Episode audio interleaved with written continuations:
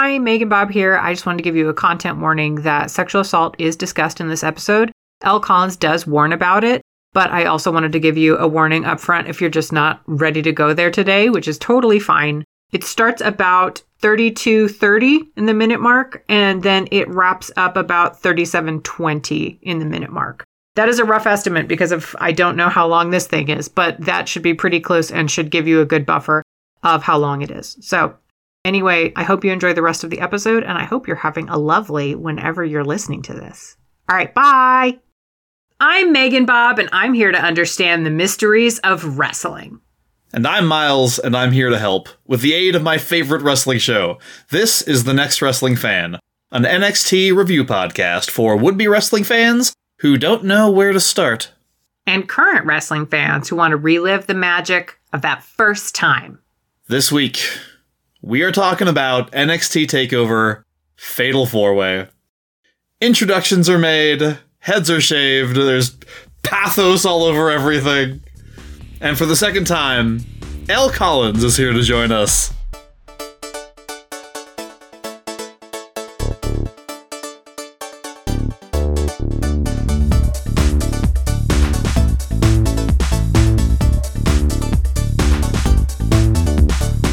Welcome to episode 69 of the nice wrestling the next wrestling fan. a podcast of fights and feels. You fucking idiot. I just love you so much. okay, all right. Last episode, Enzo and Cass assaulted a poodle with shaving cream or whatever, but more importantly, it finished setting up the second ever NXT TakeOver, which is the show that we are here to discuss today. There is a ton to talk about on this show. It's long, Yeah. it's eventful. There are six matches, one major debut segment, and just so many video packages, you all. It's a lot to get to, it's a lot to process, and we're so pleased to have Elle Collins back with us to help us out. Elle, thank you again so much for coming on. Oh, it's it's always a pleasure uh, to be on other people's podcasts. Isn't it? It's the fucking greatest. I'm so glad we can like give you that delicious drug. Elle is a uh, a repeat guest. We've had them on before, uh, so we're not going to do our usual thing where we ask you know you about uh, your history with NXT and professional wrestling because you can go back and listen to episode nine, I believe, to uh, Yeah. hear Elle talk about that. I did have one question for you. I think Bob probably has one or two as well, but I wanted to ask you one thing about this show in particular. Okay. Were you aware of it as it was happening? Because if I'm not mistaken, this is prior to your like wrestling fandom, right? It is. This is about six months before I started watching wrestling. Okay. Now, before when I was on, it was like a couple of years before I started watching wrestling. So it's interesting to watch this show, and a lot of the people who were around when I started watching are there. Mm-hmm. And everything is pretty similar to when I was first watching NXT, but I had never actually seen this before. Yeah, the reason I ask is because I remember this show being talked about. Like, I remember listening to War Rocket Ajax, and like, they did an episode talking about this show. I definitely remember that around this time because I was starting to get interested in wrestling. I was sort of I was curious about wrestling for like a year or two before I actually like worked up to watching it. Sure. And I definitely remember starting to hear about NXT. I remember sometime in 2014, I don't remember exactly when, listening to an episode not of War Rocket Ajax actually, but of uh the podcast Chris Sims did about Sailor Moon. oh, Oh, Sailor Business. Sailor Business, yeah. Listening to that podcast, and someone wrote in a question that was like, cast the Sailor Scouts using uh, female wrestlers. And he used entirely uh, uh, women from NXT. Oh, I love it. I know Charlotte was definitely Jupiter. I um, mean, that makes okay. sense.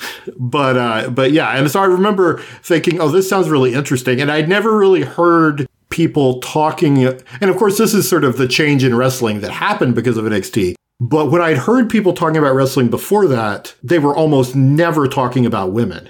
Mm-hmm. Mm-hmm. And this was when I started hearing about, oh, here's these women wrestlers who are really good, and they're on this show called NXT. And, you know, that eventually led to me watching it. And eventually everything else. Yes, absolutely. Now you're trapped down here with us. I am curious about If you have been watching wrestling in the past amorphous time, what are some of the top recent matches that you've seen, like from anywhere? Just any that stick out. I'm just curious. Um, well, right now I'm really only watching uh, AEW.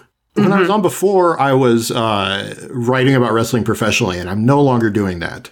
Now I can actually choose what I watch, and I eventually decided I didn't want to be watching WWE anymore because it was making me more unhappy than happy. So I watch AEW uh, primarily, and uh, it has its flaws, but I really enjoy it. It puts on good shows Yeah. recently, well, very recently, uh, I'm really into what's going on with uh, Thunder Rosa and Mercedes Martinez. Hmm. I heard that was a great match. Now, I think maybe they're going to be be friends and team up based on things that happened after that match. So Please. that's yes. also exciting. And everything Bryan Danielson is doing is just God the damn. best wrestling there is. I didn't know he was so good. I had never seen him do a real wrestle until I saw him, and then it was like, wait. I texted Miles like, wait a second. Is he the just the best? And he's like, yes, he is actually probably canonically the best at wrestling. he's And I'm pretty like, much just the best. Yes. Yeah, and I, I didn't like Daniel Bryan that much because even when he was a babyface on WWE, he was always a heel on Total Divas. Ah. oh yeah, that would be hard. There was one uh, episode where he like slut shamed his wife for wearing skimpy clothing and then told her they were going to start pooping in a bucket in the shed. Fuck. Well, okay, technically he had bought a compost toilet, but what that Oh, actually yeah. amounts to is pooping in a bucket in the shed. Jesus. But you know, now Total Divas is a few years ago. Plus, the wrestling he's doing is just so much better that it makes up for it in a way that uh, Daniel Bryan's wrestling never did. Did you still also feel that way about NXT UK? I feel like NXT UK is a weird little island where, for the most part, things are okay, but it is weird. I have not been watching NXT UK, and it's not because I. I don't think it's a good show, although I haven't watched it long enough that may you know. I assume it's still a good show because it has Meiko Satomura on it. Right. She's yeah. fucking cool. Yeah, no, they're they're still There good was shit. a time when it was my favorite WWE show, and it probably still would be. It's just hard to make time to watch it because nobody's ever Oh, talking yeah. about it, and it comes on 3 p.m. on Thursday. Elle's going to hang out with us while we go through Bob's breakdown. Uh, they will also join us for the sight, sounds, and feels of pro wrestling and help us award the Lawrence Beaulivier Award for outstanding commitment to the bit. Because we have a guest today, we won't be doing Wrestling Term of the Week or the Cheap Pop quiz, but we will close out with another edition of Guess the Gimmick. Now, that said, we do have to get the answers to last episode's Cheap Pop quiz. Bob currently has seven points, which means that a clean sweep will earn them another romance novel bonus episode. Nice. There's always a chance, Bob. I know you're not confident ever about your abilities to get the sweeps. no, I got like a sweep once and then never again. Question number one. At TakeOver, we will see another instance of a former jobber, or possibly two, debuting in the form they will be primarily known for in NXT. Which jobber would that be? Is it A. Baron Corbin, B. Steve Cutler, C. Elias Samson, D. Baron Corbin and Steve Cutler as a tag team, or E. Steve Cutler and Elias Samson as a tag team? Bob, you stuck with your principles. I'm very proud of you. You said you were going to keep picking Baron Corbin until it actually happened. Yes. I thought maybe the, the tag team might throw a wrench in the works or anything, but you didn't fall for it. You chose Baron Corbin, and that was correct. Yeah. Now I have to choose. I guess from now on, the hill I'm going to die on is Elias Samson. Question number two Who gets their head shaved at NXT TakeOver? Is it A. Enzo Amore, B. Sylvester Lefort, C. Big Cass, D. Marcus Louis, or E. Nobody? Bob? Yes. You selected D, Marcus Louis. I, I don't know why, but you did. Ah! So close. And you were correct. yes. It's number two. Question number three. Time to pick the winners of some takeover matches. Once again, we did only the championship matches for this question. I asked Bob who won the following three contests Sin Cara and Kalisto versus The Ascension, Charlotte versus Bayley, and Adrian Neville versus Tyson Kidd, Tyler Breeze, and Sami Zayn. Bob's choices were Sin Cara and Kalisto, Charlotte, and Adrian Neville. Which means you were correct. Which means you got all three, Bob. Fuck, I have to edit an episode, but now I get to make you read another romance novel. Bob, I just want you to know I went back and looked at some of what was being written about this takeover at the time, mm-hmm. and fucking nobody got all that shit right. like most people, there were like high profile writers at the time predicting it the exact opposite way of the way it went, and you nailed all three of them. So, congratulations, Bob. You did it. Thank you. With that, let's get into Bob's breakdown.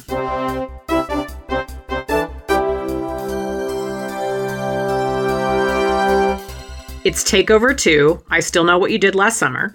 now, back on May 29th, we saw legendary matches. Adam Rose defeating Camacho. Oh, yeah. The Ascension defeating El Local and Kalisto. And then we saw some matches that had actual narrative weight. So Zayn taking a loss to Breeze, Charlotte winning the women's belt by defeating Natty, Adrian Neville defeating Tyson Kidd. And so our big matches this time are the Ascension against Kalisto and Sin Cara. Charlotte versus Bayley, and a fatal four way for the championship between Zayn, Breeze, Kidd, and Adrian Neville. Question How successful does this feel to you in terms of long term storytelling? Like, do these matches for Takeover 2, 2 Take 2 Over feel like an appropriate build on last Takeover? Guys, I went through so many sequel jokes. Takeover 2, The Squeakquel. Takeover 2, Bud the Chud. Takeover 2, The Legend of Curly's Gold. Some of these I stole blatantly from Hub from Tighten Up the Defense, but uh, uh, Don't public tell domain. him that. Oh, he'll know. Um, what was the question? I know that Squeakquel one. yeah. Okay, uh, how does this feel as long term storytelling? Right. And do these feel like a real build from the last takeover? Do they feel right? I think so. Certainly in the case of the final two matches, I think absolutely. The other matches, not as much, but I don't know if that was what they were trying to do either. The two singles championship matches felt to me like kind of anchoring the show in the larger narratives of NXT at the time, and the other stuff was fun to varying degrees. Yeah, uh, yeah, varying. I, that's a that's accurate. Match one: Lucha, Lucha. Sin Cara and Kalisto enter in bright red, yellow, and blue, looking extremely Super Mario color palette. But on them, it does work. There's a sign in the crowd that says Lucha Dragons, so I'm guessing that's what they're going to be called. And then the music from Baby's first metal album hits, and the Ascension comes out with their sandwich board shirts. Those sandwich board shirts are getting thinner and thinner each time. Like they're migrating inward until they are only covering the treasure trail at this point. I don't know how they're washing them to achieve that effect. So they get in there. Victor tightens his ponytail and is like, this is serious. So the bell sounds. There is a vigorous yeah, yeah, yeah chant going as Victor and Sin Cara get started. Victor knocks Sin Cara off the apron, sending him to the outside, and then tags in Connor like, "Babe, would you please go get the trash can? I know I said I was going to bring it back in, but can you do it?" And Connor, like the legendary vampiric life partner he is, is like, "No problem, my darkest desire, anything for you," and like walks down the steps and just goes and gathers Sin Cara, slams him back first into what has scientifically been proven to be the hardest part. of the Right. unless you have a smartass around, in which case it's the corner post. Connor tosses Sin Cara into the corner and kicks him, and each time he kicks him, Victor does a, like a metal headbang because it's like so hot whenever Connor's being hot. He's like, I can't, I can't resist. Victor takes over and grounds Sin Cara, getting right up in his neck. Like you, if you go back and watch it, he is up in there, practically sniffing and being like, "Oh, negative? Is that, is that your deal?" Connor's in again, and we have come to the part of the match where it's all about can Sin Cara crawl 10 feet? And, you know, there are really only seven stories in the world. This is one of them. Can someone crawl 10 feet and touch someone else? So, Sin Cara gets railroaded back into vampire territory by Connor, and he does it by locking his shoulders against Sin Cara's shoulders and then just pushes like it's that football thing that looks like shitty farm equipment and you got to shove it during practice to get better at Oh yeah, De- yeah, yeah. I've heard of that. defense, offense. I don't know. I do watch football, but I don't know. Oh, okay. I completely thought you were going to jump in there and go like, "Oh, that's called the." no, no, I no, I I like watching games. I don't necessarily go like Oh, into the training you don't sequences. watch practice. Yeah. Okay. Actual athleticism doesn't interest me. Only performative athleticism. That's right. Amen. Well, Sin Cara doesn't give a single frick about football and somersaults over Connor's back and tag to Kalisto, who comes at the now tagged in Victor like it's supermarket sweeps, and Victor is all of the hams and caviar. Get it in the cart, Kalisto! Victor is grounded repeatedly and then grabs Kalisto for a powerbomb, but Kalisto vaults over and uses his momentum to flip Victor onto his ass and pin him. Connor rushes the ring to break it up before the three count. And it's just chaos now. The Ascension are spilled to the outside, but are subjected to airborne attacks by both Kalisto and then Sin Cara. Kalisto gets Victor back in the ring, and it looks like he might do a cool thing, but Victor spoils it and then takes him out with a forearm across the chest. Wide shot. We can see Connor in the opposite corner. This is the prelude to the fall of man. They're just waiting for Kalisto to stand, but Sin Cara, he takes out Connor with a kick to the head before he can do the thing.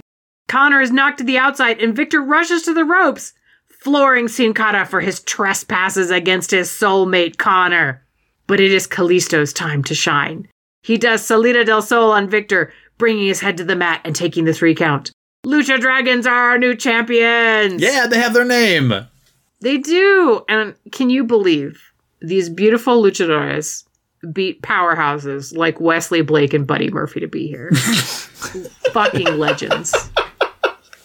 I want to say I love a public hot mess. This tournament has been a public hot mess that has just been openly in shambles from the jump. Why? Because they decided they were going to announce a tag team tournament and then realized they didn't have any tag teams. Yeah, primarily that. Yeah. Do you feel, though, that this win for Sin Cara and Kalisto felt important enough given the weird and uneven nature of this tournament leading up to it? Like, at all? I don't think the tournament was the problem. I think the problem is just that the Ascension have spent the past 365 days beating jobbers and have I- like had no feuds or, or anything really. Like it was so weird. It was so weird later in the show because they show up again later and start shit with somebody. We'll talk about it. It was so weird to see them in a storyline. It's like the Ascension don't Yeah. get storylines. They just come out and beat jobbers in 30 seconds. That's all they do. so you could talk yourself into it being a big moment. Like you can sort of trick your brain, suspend your disbelief enough to be like, oh shit, they beat the fucking champions who have been reigning for over a year. And I think it can you can make it feel that way. If you interrogate that thought for 10 seconds, it falls apart. But that's oh, professional no. wrestling for you. Well, you know, having not watched any of the build up, I thought it felt like a big moment. Yeah. Uh, especially like Okay. I always really liked the well, I always really liked Kalisto. Sin Mm, Cara okay. is is fine when he's not He's hurting fine. himself Aw. or getting in fights backstage. but uh and I never much cared for the Ascension. So I really enjoyed watching that initial victory and seeing them become both NXT champions and, you know, officially the Lucha Dragons. Because when they came out, I was like, oh, it's the Lucha Dragons. And then they were like, Right. Kalisto and Sin Cara. And I was like, oh, they're not the Lucha Dragons yet. But then by the end, they were. I know. It was like a weird Pokemon level up that they achieved during the thing, and then they got a name. I didn't know that's how wrestling would work sometimes. also, Yeah. and I say this as a big fan of Kalisto. You know, lots of luchadors are very good at being the underdog in the ring, and he is.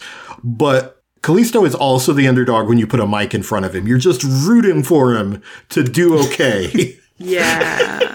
Yeah. He did a good job. He did a good enough so job here. I thought it was Yeah. fine. So I have a crucial question for you both about just your preferences in whenever it comes to wrestling, eh, kind of organizationally. Do you have a preference when presented with slapdash weird shit versus slick and well organized shit, or do you want a real mix of both? I think I want a mix of both. I think that's probably the right answer. I I have a tendency in media in general to prefer like the more polished, the more highly produced, professional looking shit. I just, like I Uh, Sharon and I can never choose a movie to watch because I want to watch Oscar winners usually, or like you know, or like not Oscar winners, but like I want to watch movies that that I think are good. Un chien andalou, And something like that. no, no, no. Nobody wants to watch Un Chien Andalou. This is a true fact. But Sharon is like, let's watch this movie that's legendary for being terrible, and I'm like, but why? and so Oh, I will always kind of have a slight leaning toward more polished shit, but I have really learned, and honestly, like, not this is not to score points or anything, because she's not going to listen to this. Honestly, as a partially as a result of my marriage, I've kind of grown to appreciate Yeah. trashy shit, and also Bob, like doing this podcast with you for two years or however long it's been, like you really do help me appreciate things that are fucking dumb, and. I I now I think I'm at a point with wrestling especially where I'm like if you're not giving me some fucking dumb shit then what what are we doing here? I'm not going to say that the tag team tournament was the highlight for me. It was not. Hmm.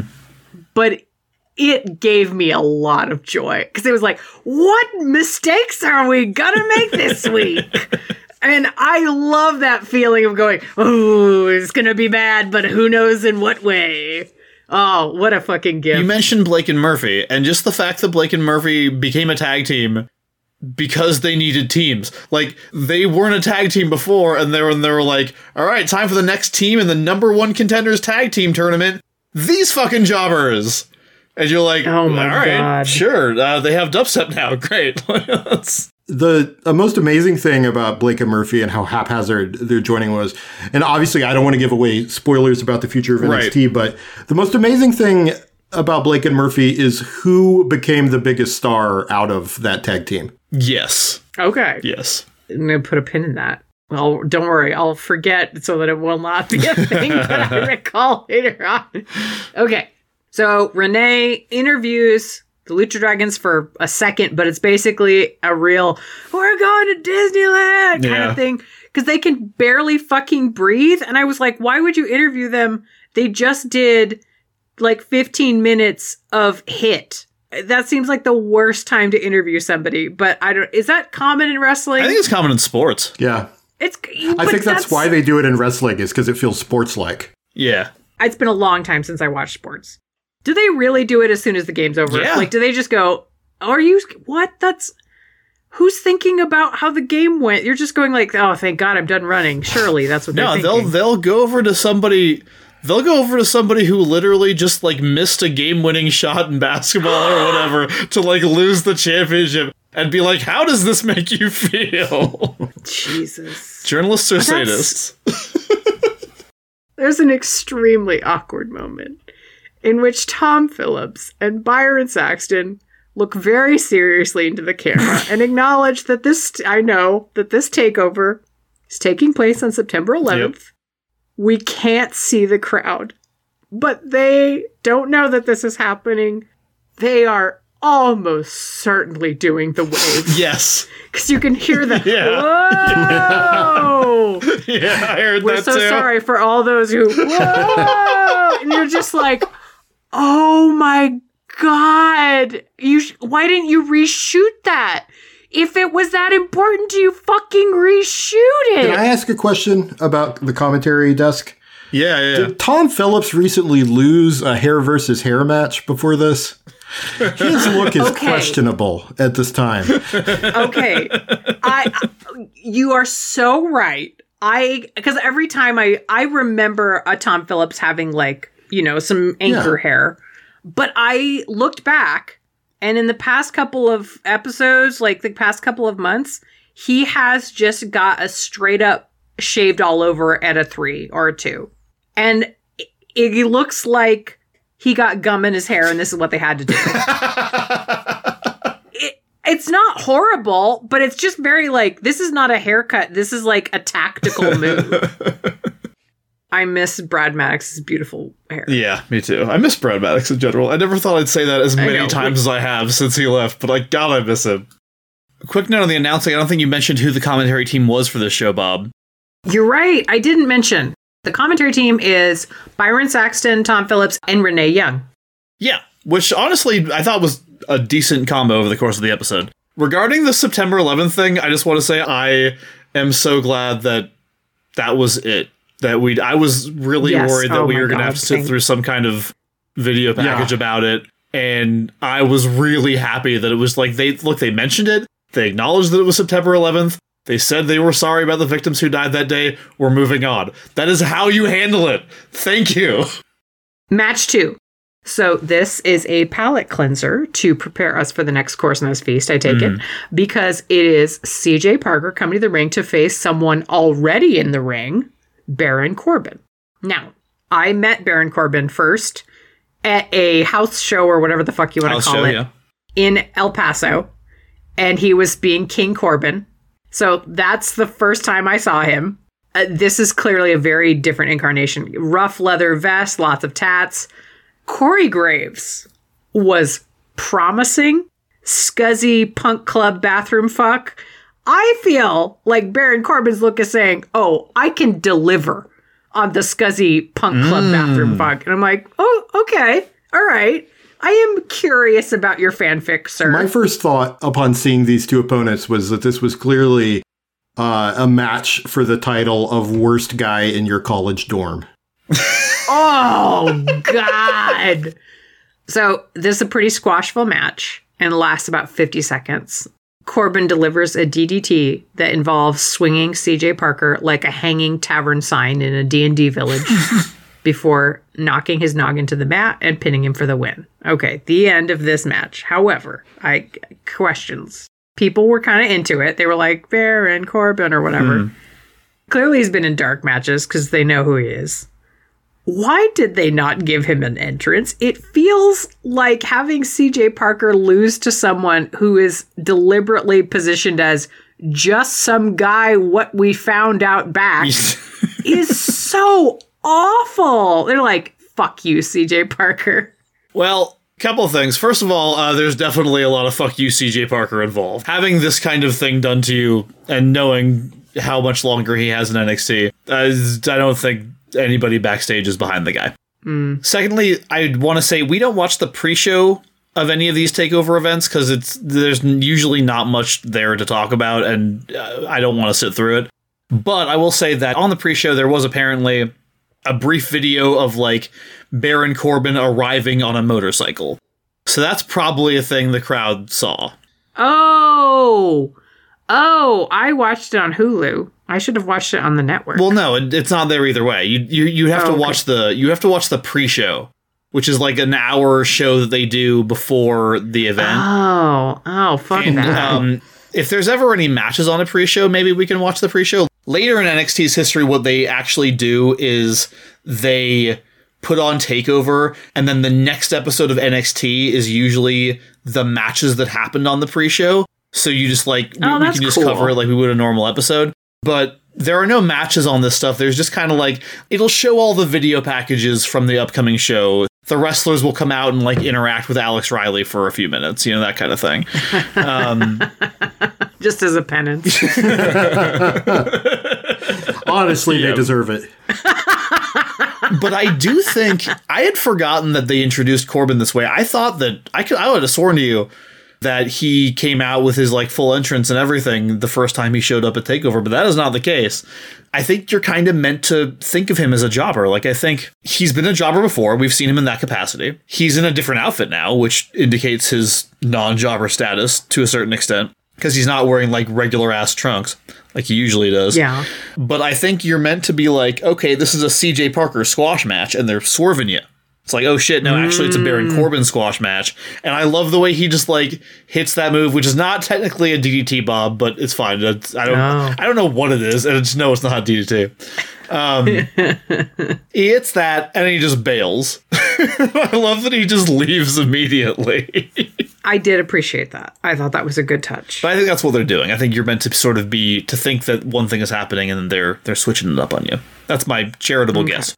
Match three hair versus hair. All right. What was the first hair versus hair match you ever saw? Elle? Not sure.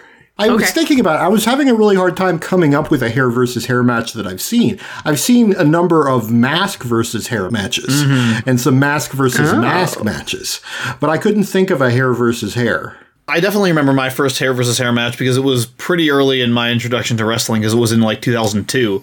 It was Edge and Kurt Angle. It was when Kurt shaved his head bald and is remembered by many as having always been bald. But I remember the match where Edge beat him, uh, remarkably similar to this one, although significantly better. Uh, but similar in that Edge beat him with a roll up, and Kurt tried to get away and and ran backstage, and Edge had to chase him. But eventually, Edge caught him and like got him in a sleeper hold. and dragged him, dragged him to like the Oh, barber chair and shaved his head right there on the stage. Uh, that was my first one. Generally remembered as being one of the better hair versus hair matches. So we see a pristine red barber's chair and lingering shots of an electric razor. The Legionnaires come out. Sylvester Lefort's outfit looks like if Jean Paul Gaultier designed the Olympic outfits for France, which who knows, may have done at one point. Marcus Louis is dressed like a French stereotype yes. fitted black pants, a tight black and white stripy shirt. It is honestly weird to me that he is not wearing a beret and a string of onions around his neck. Eh, like T- ten years earlier, he would have been. he is doing like low key mime cosplay, like serving mime realness right now. We revisit the hair salon bit with Fifi the poodle getting sloshed with Nair, and honestly, I didn't clock it at the time. Props to Fifi, who no sold the shit out of that whole thing. that dog didn't fucking blink. Just like, yeah, I don't fucking care. Whatever. I've been meaning to cut this back lately anyway. Yeah, I was like, that dog's a hero. Now Enzo and Cass come out, and Enzo looks like he's had his abs bronzed. Oh, folks, I do not talk about what Enzo's doing with his hair often enough, but we need to. All right. It is a pony hawk. I think I have said that before, but yes. short mohawk on top, long, meager ponytail in the back.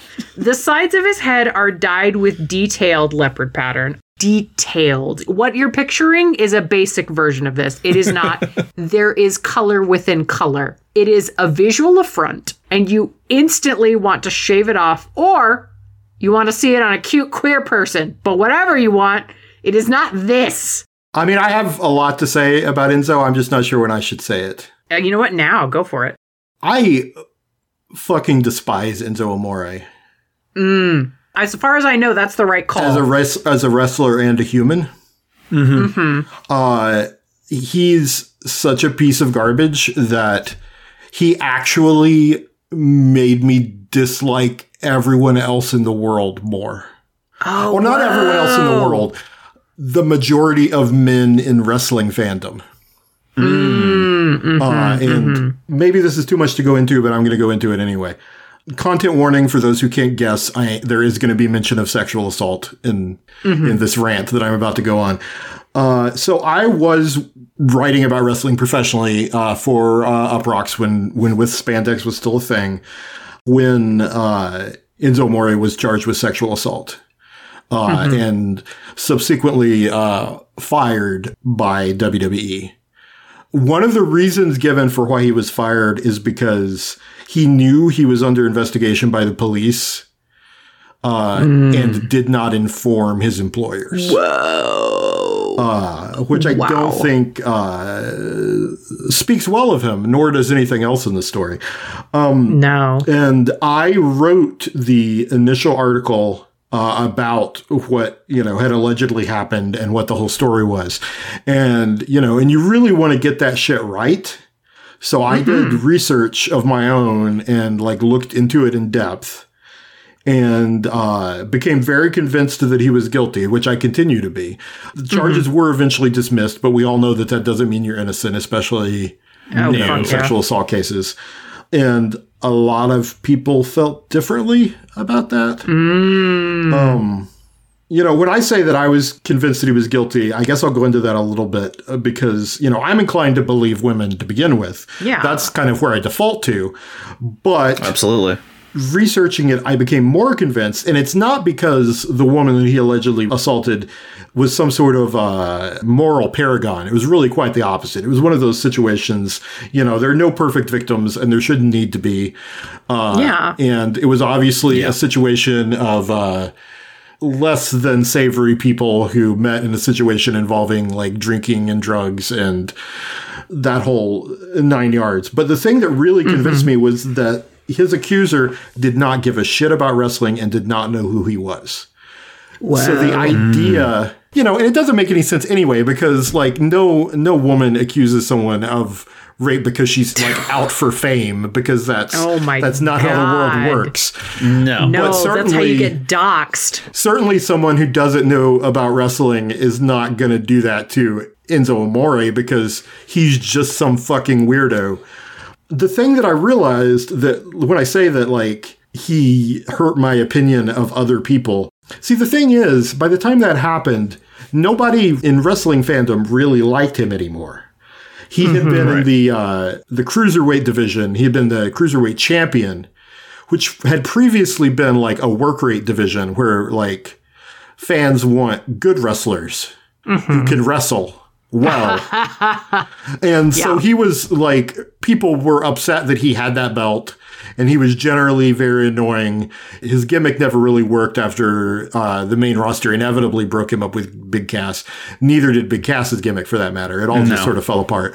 Uh, But th- the thing is, what I realized after th- those accusations came out is that there are men in this world, and no shortage of them in wrestling fandom, who are just so inherently misogynist that any man accused of rape, regardless of what they thought of them before, becomes an ally to be defended.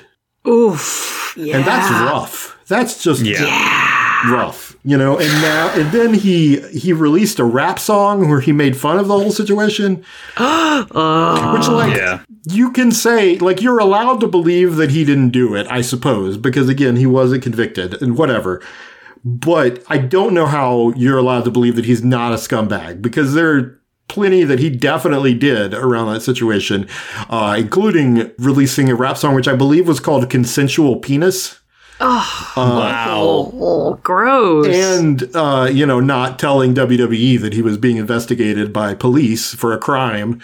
Uh, like he's inarguably a scumbag, and now he's like back in wrestling. Now when he comes up on like mainstream wrestling sites, most of the commentary doesn't even bring the stuff up anymore. It's like he's it's just all just in the past, and now he's just another you know ex WWE indie wrestler, and I just oh my god. find the whole thing gross. Yeah, there's a real that problem of like you can just wait it out and then it's kind of cool cuz like you, you wouldn't do that again cuz you got burned so bad. You're not that stupid. It's like, well, you know, you get one freebie that we know about. Thank you for talking about this though. Yeah, and the, the thing is, like, I really liked them in NXT, like, before Me too. we knew he was a real life scumbag. And the thing that I enjoyed about them, they were, like, pushing douchebag so hard that it, like, circled back around to likable. Yeah. But the thing about a gimmick like that is that if you actually are a douchebag, it doesn't Right. work. Uh-huh. And it's it's such an important reminder because a few months from this show, a year from this show, they're going to be one of the hottest acts in in NXT. Like people fucking loved them, and I include myself in that account because I was super into them too. And you know, a lot of their shtick is fun. A lot of their shtick is can be a good, a good time, and it's easy to get kind of swept up in it. And I think in the lead up to this takeover, Bob, you and I have appreciated a lot of their work, and it's easier to swallow in some ways because especially right now the dynamic they have as we've discussed before is that enzo is a useless piece of shit yes. and big cass for Believes whatever reason for cares reason. about him and is dragging him along with him and like beating up all the people while Enzo gets like one punch in and then takes a big move and loses or whatever. I want to talk more about this as we go through this match because I think the way this match goes and how Enzo wins the match is so interesting. But I think it's so important to be reminded we're going to be in this period for a while. We're a bi-weekly show covering NXT in the middle of 2014. It's going to be a while before Enzo and Big Cass go away. And during that time, they're only going to get more popular. And I just really mm-hmm. appreciate the reminder as we do that they are. I, Cass has also had accusations leveled against him. And it's just shitty. It just sucks that, like, this thing that's supposed to be fun has the fun taken out of it because you know what kind of people they actually are. I will say, as far as getting through this time of them being very popular in NXT on this podcast, you know, pretty soon they will be joined by Carmella regularly, mm-hmm. and I love Carmella. Like she's Yeah. the one who came out of this of this trio the best, and good for her. I mean, Yeah. Yeah. she has uh, fucking terrible taste in men, which continues to be true. But uh, you know, but she herself is delightful. The bell goes. Enzo is looking more competent than he's ever looked. It was faint praise, but come on. As the commentary team discusses the emotional impact of being denuded of hair with a seriousness that fueled my soul, they were like, "Can you imagine? Can you imagine what that would be like if somebody somebody who you didn't ask to shave your head shaved your head?" And I'm like, "Okay, fair enough." Needless to say, Sylvester Lefort takes over after a minute or two and he lands Enzo just a thwacking kick to the upper back. The audience is chanting for Enzo. Renee is claiming that Lefort's hair is ugly, which is a blatant fucking lie. And Yeah. Enzo is distracted by Marcus Louis on the outside and turns around to get laid the fuck out by Lefort, which then results in Cass laying out Marcus Louis. Lefort goes to get Enzo, but Enzo sneaks around behind him and does a butt to butt sandwich on him, which the O'Connor roll, as some folks like to call it. and I swear to fucking God, Enzo is holding the tights. He's holding the is. tights. He absolutely is, and nobody mentions it. No, the Commentary doesn't mention it. He gets a three count, has officially won this hair match, and then you get close up of his face, and he's looking like, "Oh, bro, I didn't think that would actually work." and Lefort is looking like the world is ending, pleading with the referee, looking with regret at his hair. To the chair, the audience is chanting. Lefort makes a break for it. Cass lariats him at the bottom of the ramp. His head is going in this bucket of nair. It's gonna happen. And then loyal boy Marcus Louis attacks. He pulls Lefort to his feet, and then Lefort's like, "Thank you, thank you so much for saving me." And then he fucking scarpers, leaving Marcus Louis to be beaten by Enzo and Cass, and then the bucket. Marcus Louis has an entire bucket of hair remover slapped on top of his head. And then, with the comedic prowess of Mr. Bean, he stumbles off stage with the bucket still on his head. Oh, I hate it when people are mean and mean things happen to people. But if you're gonna do it, this is the correct way to do it. They show the slow mo of it, and you can see him like doing the thing where he's trying to get the bucket off, but the handle is caught under his chin. Just like masterful work by Marcus Louis. Which again, not something I thought I would find myself saying. Where does this hair versus hair match rank in the hierarchy of hair versus hair matches? Like, is this a good exemplar of the genre? Yeah, they're all kind of like this. Usually they're better Okay. because the wrestlers are better. I mean, Enzo, Oh, yeah. Enzo can't wrestle, and Sylvester Lefort has wrestled two matches that we've seen. Like he's mostly been in our lives as a manager, and so like. Yeah, the, ma- the like match is a lot. nothing, which they're usually a little bit more than nothing. But in terms of like how it goes, this is almost always how hair versus hair matches go. This is what they're Okay. for. They're for the babyface Okay. to humiliate the heel because people like to cheer that for some reason. It is like I'm going. I can't cheer this. This is awful. But that's a lot of times in wrestling. I'm like, why are you cheering this? This is bad. And then they bring him back later, and at a certain point, you're like, this is bullying.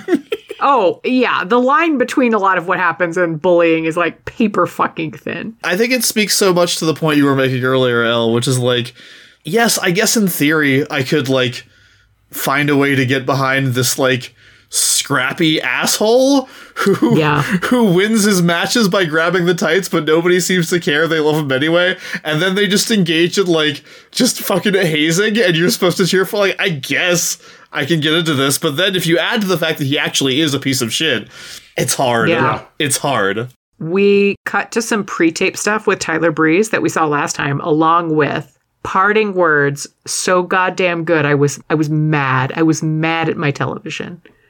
Tyler Breeze says, "Every outfit I wear matches gold." Ah! Oh, that was such a good line. Oh. Cut to live backstage. Breeze is being attended by three women. One of them is rubbing his shoulders. The other two are offering him a selection of his fur vests. one of them is dana brooke He dismisses them because he's incredibly fucking busy, like looking at himself in his phone camera, obviously. So now we cut to in ring stuff. It's Daddy. NXT Daddy is here.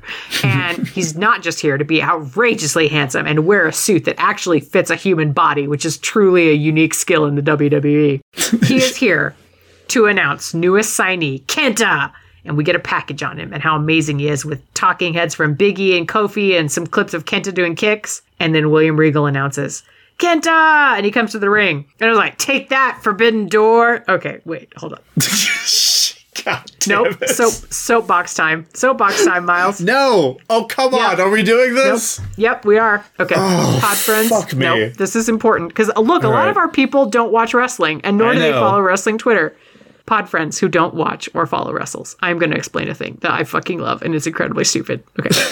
So the forbidden door is basically the fact that WWE doesn't tend to acknowledge that wrestlers come from other promotions. So there's like reboots that don't acknowledge anything prior as canon. So acknowledging that they came from somewhere else and being open about that process of coming to a new company is called the forbidden door. And a lot of people lose their goddamn minds about it, not in a good way. Guys, guys, it is the most fucking stupid fantasy novel bullshit imaginable. It's like the story of Bluebeard or Beauty and the Beast. There's a secret in this gothic household that you're not allowed to know about, and we, the poor beleaguered wrestling fans, just want to know what's that noise in the attic. AEW has decided to make a selling point at the Forbidden Door. Fucking love it because it couldn't be stupider. And it's basically like if you changed your employer and they were like, oh my God, you're working at Subway. and like, okay, this is the soapbox. Everything in life should be that ridiculous or overblown. When you graduate from middle school and go to high school, that should be treated as the forbidden door.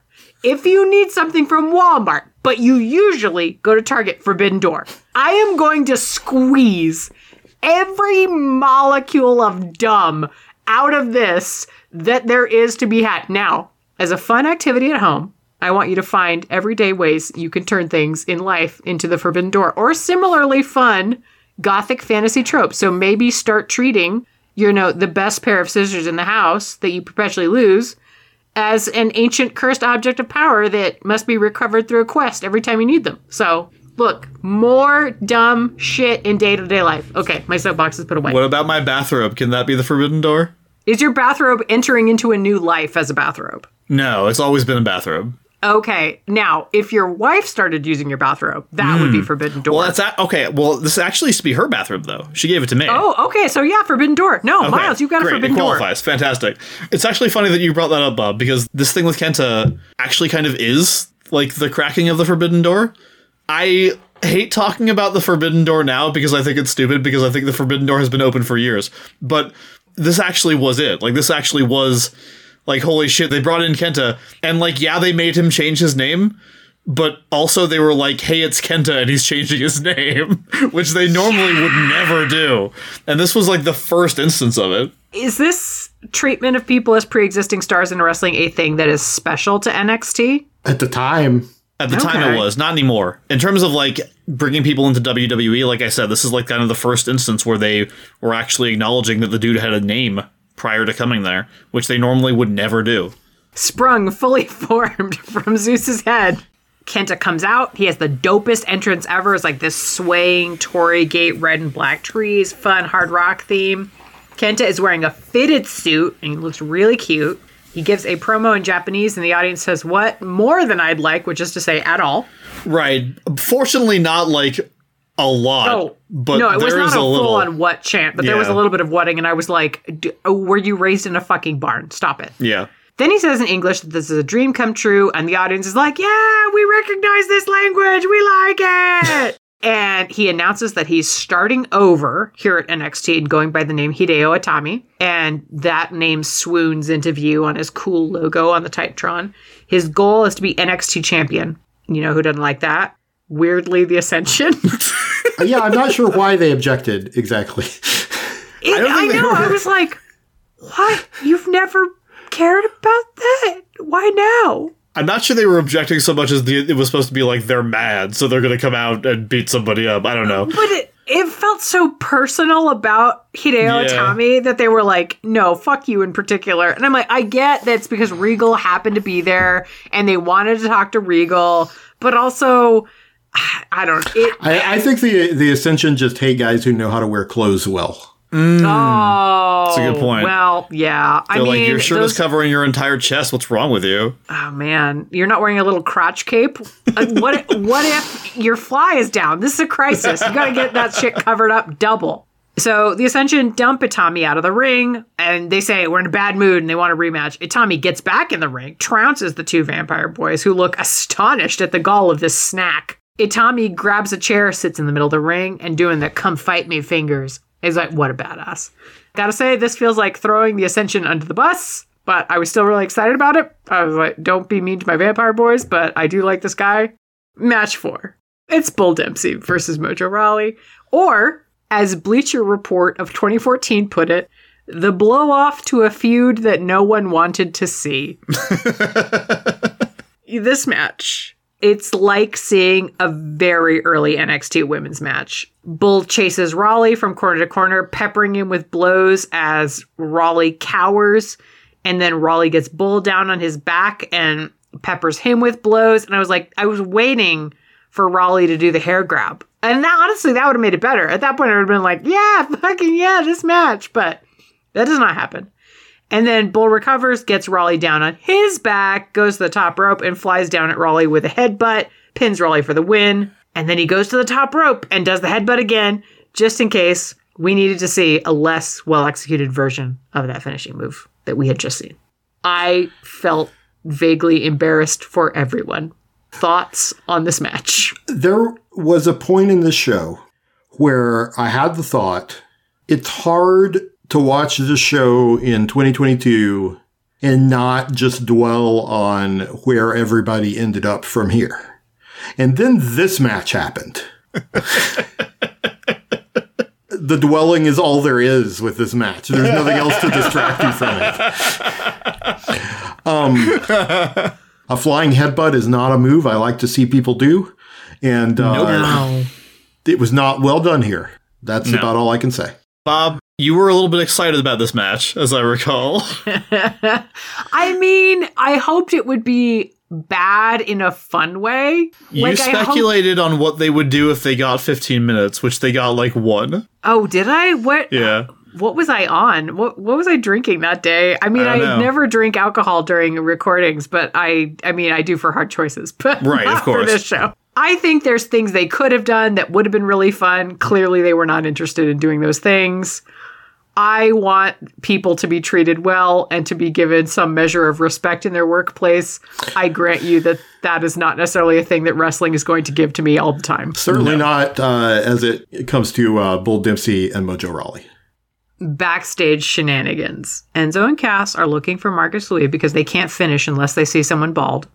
so they find Lefort and Louis in the back, Louis' head covered by a towel. Cass gets him in the gut, hefts Louis over his shoulder, and carries him into the arena to the cheers of the crowd. The towel is still in place. Get him in the middle of the ring. The towel is ripped away. Louis is bald, but for some little patches of hair clinging like lint to his scalp. His eyebrows are also gone. Louis's mouth agape, half crouched in disbelief and deep shame, freaks out and then runs away. It's a lot. It is emotionally difficult to fucking watch. I was like, this feels like being back in middle school and I fucking hate it. Oh, and also they do a B A W L D joke because clearly, if you can get an audience to yell something at you, you gotta do it. Yeah, Enzo doing a lot of uh, a lot of talking in this one. I think uh, you kind of glossed over their uh, their pre-match promo, but uh, it was extensive. Oh, yeah. He just named haircuts for like a while. yes. And i i will admit that the delivery of these haircut names it made it a joke which it should not have been a joke. And i was like all right you have done a delivery thing. I i will give you this. Match five. Women's action. And we get to see a retrospective on bayley and charlotte with some talking head stuff out of nowhere these sapphic feels because bayley's like because no matter how talented they are no matter how beautiful they are these other women don't want it as bad as me and i was like oh the gay i feel it I had actually forgotten how gay NXT Bayley was until I watched this. I was like, oh yeah, this is when she was in love with every woman. It's nice because we can like indulge it in it a little bit more now because she's transitioned out of feeling childlike, Yes. which she felt in very early NXT. It felt like just like you know, just a little kid. But now it's like you just like, oh no, this is this is a a, a woman who is starting to gain confidence in her own horniness Yeah. You love and to see wrestling it. ability. Also wrestling ability. Well, definitely that. And now it is time for Lady Whistledown's match report. Ah, I was wondering.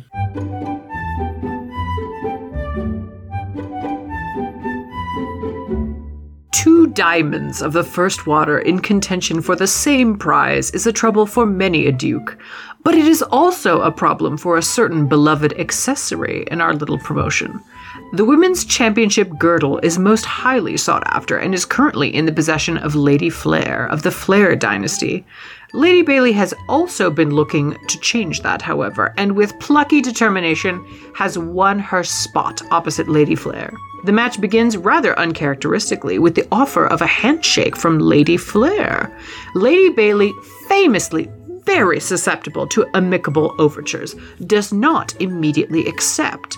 Something the Lady Bayley of one season ago would have done without a second thought. Instead, no doubt recalling past slights by Lady Flair, charges and drives Lady Flair into the corner. Lady Flair responds with a volley of chops to the chest, but Lady Bayley is in strong position and does not back down, seeing to it that Lady Flair goes down and stays down before pinning her. Lady Flair kicks out, but the pace is set to be quite furious and competitive. Lady Bayley attempts a backslide, but Lady Flair is no ingenue in her first season any longer and drops to the mat, knocking Lady Bayley's head unforgivably hard upon her shoulder. Now that Lady Bayley is properly downed, Lady Flair offers a slow promenade of villainy, using the ring to injure her and her familiar headlock. Some churl in the audience is whistling throughout the proceedings Yeah. As though trying to adjust the rigging on a ship. but even that cannot dim the pleasure of this match. Speaking of undimmed, even when locked tightly in the embrace of Lady Flair's thighs, Lady Bayley's mind is always on victory, as she leaps upon every opportunity to escape and execute several opportunistic pin attempts. As far as Lady Flair is concerned, this is not to be borne, and brutally knees Lady Bayley in the stomach, such that it's a wonder that the boning in her corset was intact.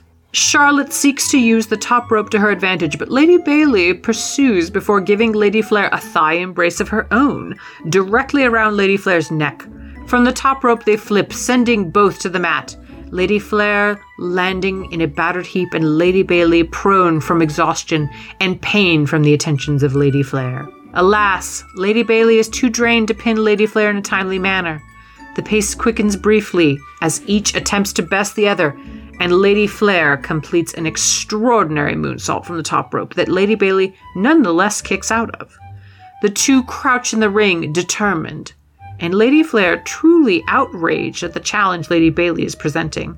Lady Flair decides that it is time for natural selection to take its course, and does her aptly named finale on Lady Bayley, pinning her for the victory. The quartet began to play Lady Flair's tune, and she gloried in her victory. But then, from the back of the assembly, her erstwhile bosom friend, Lady Banks, appeared. The crowd took up a loathsome chant regarding her, as those of low moral character often do. Lady Banks commenced in beating Lady Bayley as Lady Flair looked on, and quite to the surprise of this author, Lady Flair intervened, throwing aside Lady Banks to stop the beating, but still glaring at Lady Bayley. This author is not quite sure what social intricacies this act portends, but rest assured that as the eyes and ears of the ton, I shall be keeping close watch. So Charlotte did sort of a nice thing. I am mm-hmm. intrigued. I love the way these characters are allowed to be characters who don't necessarily have to make just like heelish or face decisions, but can actually like change and grow. It's great. And I always love it. I'm always a sucker for I won, but you gave me a good fight, so now I respect you. Yeah. That's just one of the, one of the best wrestling stories there is. Very much so. Elle, I believe you have lots and lots of Bayley feelings and Charlotte thoughts. I mean, I don't have a lot of eloquent things to say about Bayley at this time. I just love her. I Yeah. think she is uh, an amazing wrestler. She was already an amazing wrestler in 2014, uh, and she's only gotten better. Uh, when I talked about not watching WWE anymore, the one thing that's going to be a challenge for me is when she comes back because she's out with injury right now. and I so don't know if I can stay away when she reappears. Of course, uh, what will happen is that uh, I'll watch and they'll do something shitty with her, and then I'll quit again. Uh, But certainly, if I had to choose one favorite wrestler in WWE, it would without a doubt be Bayley, and has been for a long time. It was great seeing the face that she was in 2014 because when she came up on the main roster as a babyface, she was never as well realized as she was in NXT, uh, which is a common Yeah, when she was crying during that video package, oh, Yeah. got me so I know. hard. Um, my thoughts about Charlotte, and I may have said this before, I'm not sure, but I miss the Charlotte. And specifically when I say that, I miss the Charlotte that was a soft butch, slightly white trash jock with like a thin veneer of glamour over her. In 2022, she's all glamour. Yeah. It's, it's like sunk in and really become part of who she is. She's too perfect now. And that's some combination of like training and experience and confidence and surgery, uh, which, Yeah. you know, no judgment. But seeing her in 2014, she's kind of rough, like she, both in uh, mannerisms and appearance. And Yeah. there's such a like authenticity to that that I really enjoy. Uh, and not to mention an attractiveness. Uh, Yeah. God, you really got me with that like soft butch, slightly white trash. And I'm like, oh, I need this romance novel. She feels weirdly in this era like a female Lesnar in some ways. Yeah, I like can just see the that. same kind of the same kind of vibe of it's like, holy shit, look at that person. Like Yeah. just just goddamn, look at that person. And you know, like you said, Elle, I, I totally agree with you. Like, no judgment, you get whatever plastic surgery you want to. But I do really enjoy this really angular look that she's got going on. She's very like she's tall and she's sharp. She's just like all muscle and like really no soft spots really. And Yeah. like you said, the thin veneer of glamour over it because she's a fucking flair. And like her attitude that she carries with it as when she's doing this version of the character, this is definitely a peak Charlotte for me. Yeah, I, I completely Wow. agree. I found myself having gotten so used to, her- you know, her like evolved gimmick. I was like had a moment of surprise when she entered without a Flair robe. oh. Bayley came out with the the fringe oh, jacket yeah. with the streamers. I I, had also it. forgotten about Bayley's like like Macho Man Yeah. sleeves. yeah, Oh my uh. God, that's a Macho Man reference. yeah. Yeah, My main thing that I know about Macho Man is like creamers. Oh, I thought you were going to say Slim Jims, but yeah, that too. Oh, you know what? I'd forgotten about the Slim Jims. No, I think a friend sent me a bunch of them, and so I was like, I watched him balance a creamer on his head, and I was like, this is wonderful television. This is the best. Also related to uh, 2014 Bayley feelings. I don't know if this is someone who has previously appeared or been discussed in the podcast, but teeny tiny Izzy. Uh, I think this might be the first time I noticed that too. Uh, yeah, because she that's who Bayley gives her headband to as she's entering. And Oh. she's so tiny. yeah, she's so young, Okay. and now she's who she is today, and that's a whole thing. That's a whole but- thing that we don't need to talk about. Uh, Oh. but yeah, it, it was it was interesting seeing, and I felt too instinctively like is this the first Izzy appearance? Uh, I think it was. Because she's I'm not pretty sure it dwelled was. on at all. She's just a little girl in the crowd, but she's in that spot that she mm-hmm. was always in. It was definitely the first time I remember noticing her. Anyway, we now cut to a bit of a retrospective about Sami Zayn. And the narrative is that he's an underdog and can't always seal the deal when it matters. And we get talking heads from Daniel Bryan and Seth Rollins. Clearly, his role as our POV character continues. Mm-hmm. Zayn finishes up by saying, I'm going to do it. I'm going to win the NXT championship. Dot, dot, dot. It's just a matter of when.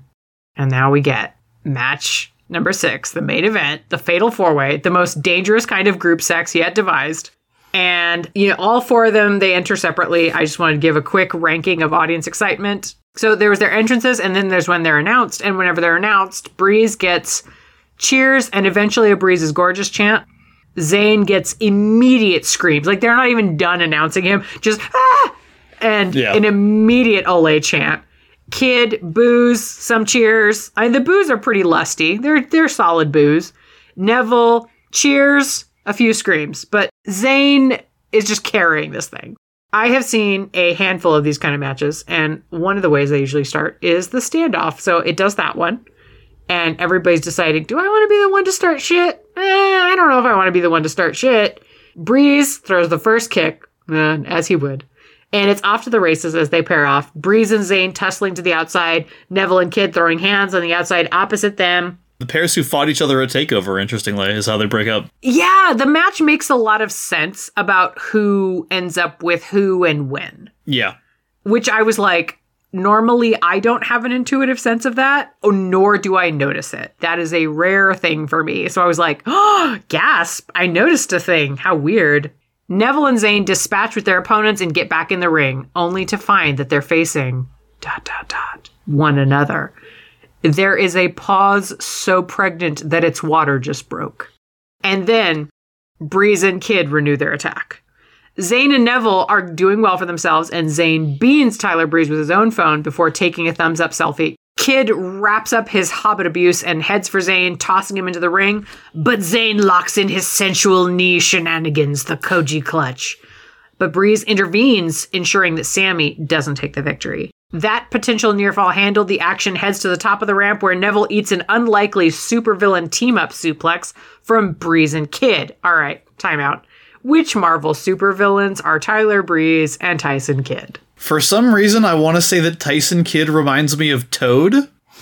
Wow. okay, okay. He seems to me to also be the kind of person who would be like, "No one appreciates me, but I'm secretly a genius, and I'm all I'm better than all of you." Breeze, I guess, Mister Sinister. no, I mean, I could see it. There was a guy in the 90s who was from the future, and he had a really good hair that I think was green. He was an X Men villain. Oh, I can't remember his name. Uh, but he's definitely one of those, like, Hellfire Club guys. oh, uh, um, Trevor Fitzroy. Yes, Trevor Fitzroy. that's a hell of a comics name. That's very good. I read a lot of X Force. See, I feel like Namor is Tyler Breeze. I get that he's not necessarily a supervillain all the time. Like, He's part-time supervillain. But he has a lot of Tyler Breeze energy, does Namor. Elle brought up the Hellfire Club, and now I think it's uh, Shinobi Shaw. Yeah, I can see Like that. it feels very Shinobi Shaw to me, Tyler Breeze, like just like kind of the pretty boy who who's like in over his head, but thinks his good looks will get him out of it. Oh no. we may be too trapped by the gender binary. I think. Uh, Hmm. I think Tyler Breeze might just be Emma Frost. Oh my oh. god, yes, you're so right. That's pretty good. That's pretty good. Oh my good. god. Yep. All right. That's who it is. Now Zayn eats a team up suplex right on the solid steel ramp, but these two heels aren't done. They grab our handsome lead hero and start working him over together. Neville tries to get in the fray, but is immediately sent packing. The crowd is watching intently, but when Kidd does a big arms up, are you not entertained? The audience starts at Natty's better chant, which, like, yes, Natty is the best. We all know I mean, this. come on. Tyson Tyson Kidd would agree. So no supervillain team up can last forever. They have a very finite lifespan. Breeze tries to hog the glory by trying for a pin, and Kidd takes that about as well as Doctor Doom would take it if Loki tried to pull that shit. Which is to say that Breeze gets kicked in the face and flops off the apron to the floor below. Sami Zayn is now facing a single supervillain, but Tyson Kidd is no slouch. Neville charges into the ring and Kidd sends him back out the other side.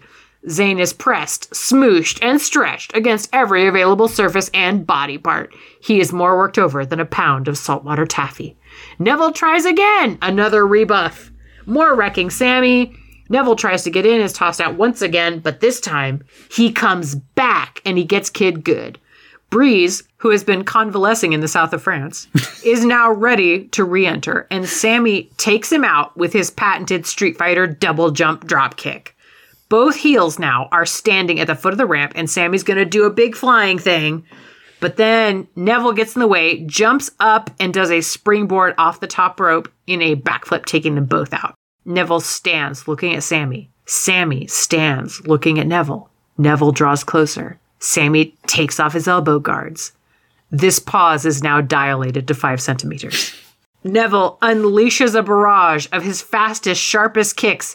He comes at Zayn from the opposite corner, doing an entire floor routine's worth of flips that usually lead into a body check, but Zayn steps into it, picking up Neville in midair. He fumbles the interception, and Neville goes down. Yeah, he but does. Zayn, yeah, it's, it was a bit of a like, oh no. But he really recovered. Yeah. He pounces, he tries to do a pin. Kidd breaks it up and chucks Zayn. Now it's between Neville and Kidd. Kidd uses a returning Zayn as a thrown weapon, dislodging Neville from the top rope. It's between Kidd and Zayn now. Kidd keeps trying for the sharpshooter, but Zayn isn't going down that easy. Zayn is in position to kick the shit out of Kidd's shit eating grin, but from out of shot, in flies the perfect body of Tyler Breeze, doing the beauty shot on Zayn. Breeze follows it up by kicking Kidd and then Neville. He tries to pin Neville, kick out.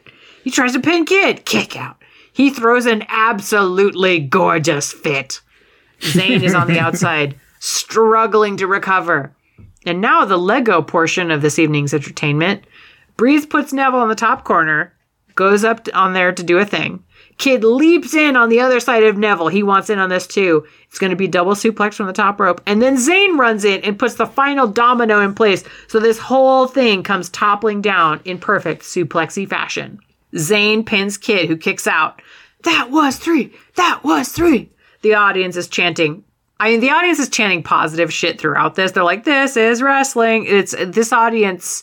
It is a sea of boners for this thing. This thing is amazing. Zayn is hyped and ready to do the thing, but Neville kicks him in the jaw, flooring Zayn. Neville red arrows him. Breeze pounces, kicking Neville out of the way and stealing the chance for a pin. Zayn kicks out. This opens up Breeze, though, for an opportunistic Kidd who sees a sharpshooter victim ripe for the picking. He locks it in on Breeze.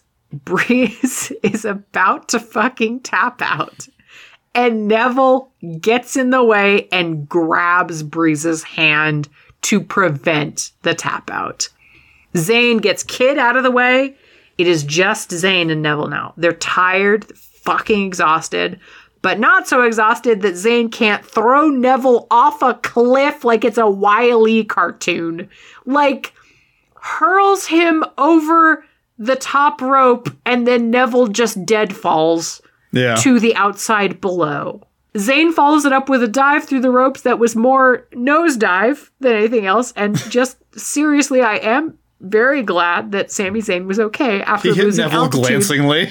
Yeah, I was like, oh, you lost altitude immediately. It's like he dove for the floor. And I'm like, oh my God, don't get injured, please. Zayn bounces back and brains Breeze on the ramp. He runs back in the ring. Big boot to the face of Kidd. This is it. He's gonna get it. One, two, three. The ref is pulled from the ring. He's pulled by Neville. Neville looks at Zayn. Zayn looks at Neville. The moment is fucking crowning at this point. It is so goddamn pregnant. Neville looks pained but determined. And then when Zayn comes to get satisfaction for this offense, Neville kicks him in the head because that's what it means to be determined. Kidd still laid out in the ring, and Neville jumps on this opportunity. Red Arrow's Kidd, one, two, three, and it's over. Neville retains before Zayn can break it up. The crowd doesn't explode with joy and relief. Instead, they seem dumbstruck. A guy in the audience does the for shame fingers at Neville. We wrap on a defeated and betrayed looking Sami Zayn and a determinedly triumphant Adrian Neville. Okay, Miles, I know Yes. you're going to ask what I thought of this whole thing, but first, I want to know, Ellen Miles, when you think about memorable NXT takeovers, is this takeover anywhere on that list, or is this takeover important for different reasons, if it's important at all? I am trying to place this takeover in NXT history and try to understand its place. Obviously, I'm a bit biased by the fact that I had not started watching when this happened. But mm-hmm. to me, this feels like things haven't really kicked into the next gear yet. Okay. I f- there's a point when I don't think this is giving too much away to say this. There's a point when Takeover starts traveling, Oh and yeah. I feel like that's when it really comes into its own as a show. for me, it's such a weird show because it is important, but it's important for strange reasons. The wrestling is very good. Um, there's a lot of kind of strange botches throughout, which I found really interesting. Like that big moonsault Charlotte does, like it's a beautiful move, but she really does not stick the landing very well. Um, Yeah. She lands with her knees first and then just kind of like drops onto Bayley. And if you notice, they don't show the replay of it um, Yeah. because it didn't look very good. Uh, Neville and Zayn have the thing where Zay- he's obviously Neville was supposed to land on Zayn's shoulders and Zayn dropped him. Even like Kalisto and Sin Cara had a weird. Um, I think Kalisto and one of the Ascension had a weird botch where Kalisto was going to do like a code red or something like that. Victor just kind of like landed on top of him, and it, it's not the cleanest or the most impressive show. But the other thing is, I agree that a lot is added when they start traveling, but the next, I'm going to say four takeover shows are mm-hmm. kind of unprecedented in terms of like being an amazing run of takeovers. Like, I mean, there's some good runs later on. I shouldn't say unprecedented because there's some good runs later, but like the next one and the ones immediately after that, like late 2014 to mid to late 2015 like that's a hell of a fucking run. And Okay. to me what this takeover kind of represents you know in terms of the lineage it's almost like the forgotten takeover in a weird way. And it's it's for a lot of people i think this is kind of where nxt starts. On this takeover a lot of the wrestlers have the music finally they're going to use for a long time. Bayley has new music. It's going to be her music forever. Fucking lucha dragons have new music. It's going to be their music forever. Everybody's kind of got new gear. Like everybody's got you can tell that wwe's been building to this. They have little vignettes throughout where you can see like neville and zayn teamed up against uh, kid and breeze on raw to promote Yeah. this event. And they showed a clip from that. They're bringing in fucking kenta. Like this is the moment where nxt really starts to roll everything that's about to come next is like remembered as some of the greatest moments in NXT history, much more so than this event. But this event gets that version of NXT really ready to go. In many ways, I think this could be considered the beginning of of kind of the next era in a way. Having said that, I'll add that I'm really excited to keep listening to uh, this podcast going forward because you're both getting close to when I started watching and also just getting to the point when like NXT is firing on all cylinders. And that's going to be a lot of fun to listen to. There's there's debuts coming and there's big uh, rivalries coming and there's just a lot of a lot of good stuff is on the way. Yeah, Oh, I'm excited. we're about to get to the really really good shit. When I was here two years ago, it felt like so far away. Yeah, I know. I know. For me too. All right, Bob. Thank you so much for that breakdown. First of all, uh, that was very extensive, and you covered a lot, and it involved you Thank you. talking a lot and writing a lot, and I really appreciate you. Um, what did you think of Takeover?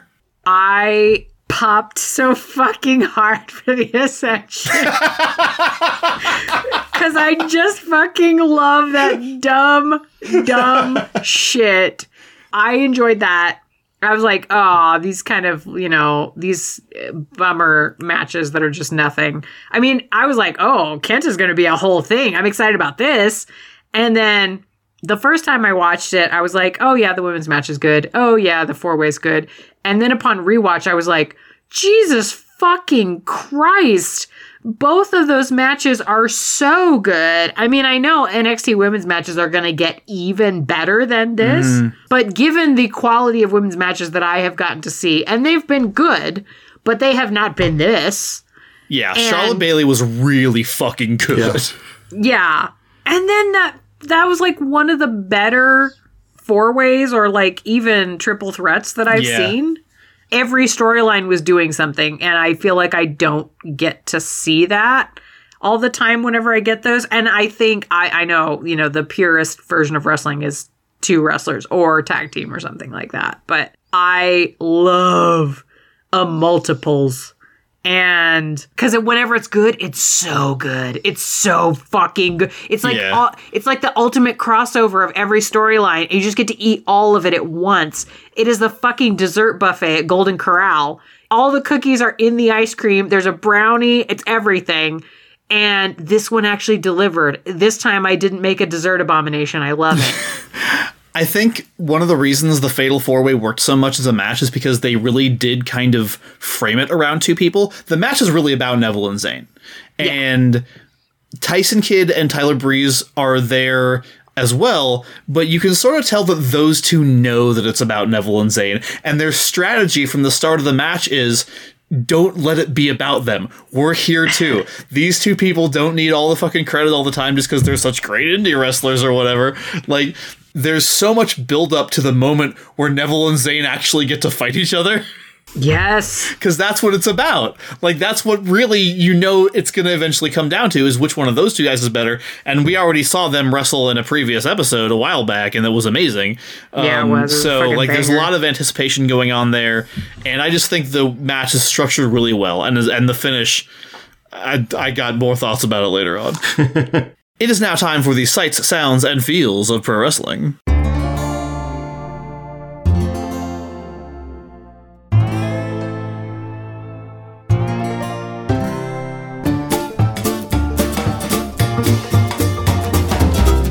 So, Megan Bob, for this episode, what did your elf eyes see?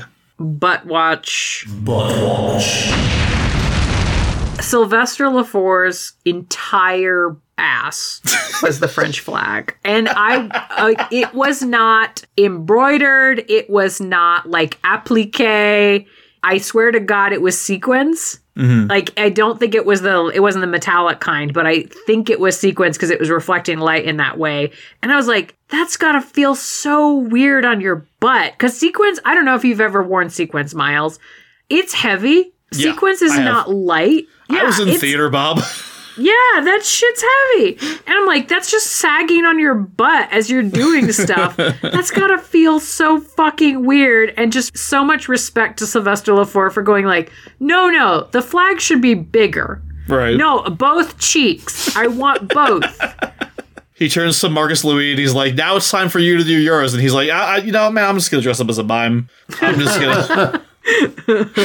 I respect the old ways. I shall dress as a mime. Miles, what did your elf eye see?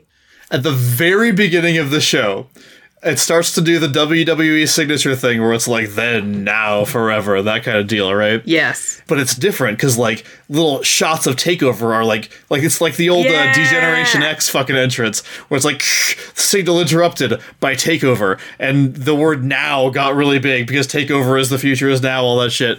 It was a really kind of cool thing to do. It made me think so much about how NXT was presenting itself during this era because like this was kind of NXT's coming out party in a weird way. Like this was the show where you know it was like okay here we are we're out in the world now.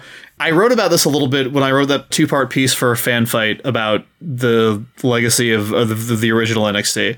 When it first came around, the way it was produced really wanted you to think of it as an alternative to WWE. The hmm. NXT was deliberately designed even the name takeover. Like this was this was about being like do you not give a shit about raw? You should come over to this and give us money over here and buy our new streaming service the WWE network. And it was all about the fact they wanted NXT to feel cool and edgy and underground and alternative and different. To the extent that at the beginning of this they're like literally taking over the WWE signature at the top of the show because it's not fucking WWE it's NXT goddammit. And hmm. that is I think about that so hard now because that is exactly what NXT that feeling is exactly what NXT lost the moment they moved to USA to counter program AEW the moment that happened it was gone. And that was mm. really the death knell. And I, I just, like I wrote about that in my piece. Like looking back that was the moment. When they moved to USA all of a sudden you're part of the evil empire now. All of a sudden mm. there's this other fucking cool thing that actually is an alternative that actually is independent from Vince McMahon. And you're gonna fucking like tell me to like come over to be a fucking scab and cross the picket line and like come over to this other show that was deliberately positioned against the new thing to make it fail? Fuck you. That's what I thought about when I saw the opening seconds of this broadcast. Wow. All right. Elle what did your L5 see? This also relates to AEW uh, much more quickly. Uh, also, at the beginning of the show, as the uh, camera pans across the crowd, there is a person in a Chuck Taylor T-shirt. oh wow. And I, the, my first thought was like, now the like WWE camera would be like instructed or just know to like avoid showing that because that Yeah. guy works for a rival company. But in 2014, WWE didn't give a fuck who Chuck Taylor was. uh, but but NXT fans did because that again was the way it was positioned. It was like the Yeah. WWE that indie fans like. There's also Right. shortly after that, there's a, a shot of someone in a Colt Cabana shirt. Just made me uh, made me happy. I'm so happy they have jobs. yeah, me too. Uh, Bob, what did your Vulcaneers hear? Bayley's new music on it, all of that stuff. Like I, this is kind of schmurgling all of it together, but the new graphics, the new accessories. My sibling taught me that word. The whole spectacle of it, but that music was such a fucking delight, and I, I was just overwhelmed. But I don't know. For that one second, it had a little bit of that Disneyland magic. Mm-hmm. And I was like, I didn't think I would, you know, get that from just, you know, some inflatable tube guys and some arm streamers and music. But apparently, if you put it in the right combination with enough bright lights, I'm like, oh my God, the magic kingdom.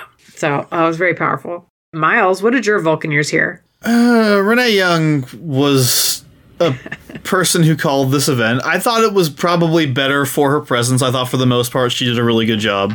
I Yes. always enjoy listening to her, and Yeah. Um, I think that she is better than fucking Alex Riley in any context, Oh, and that's what well, we would have yes. gotten if she wasn't there.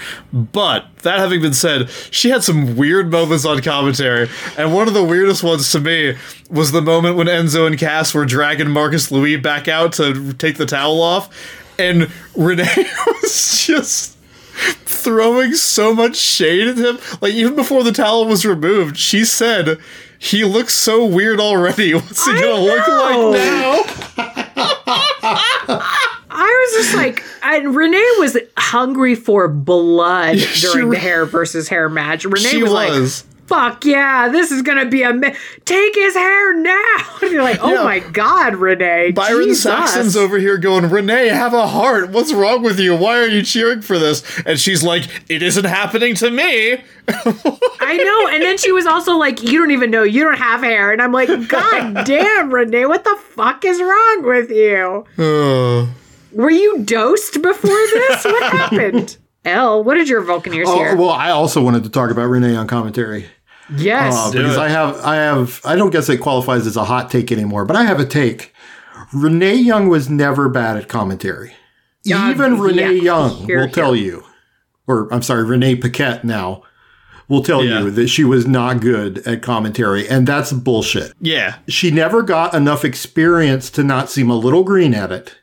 So occasionally her timing's a little off or she says something a little awkward, but she was never bad at it. She was just a little green at it and a woman.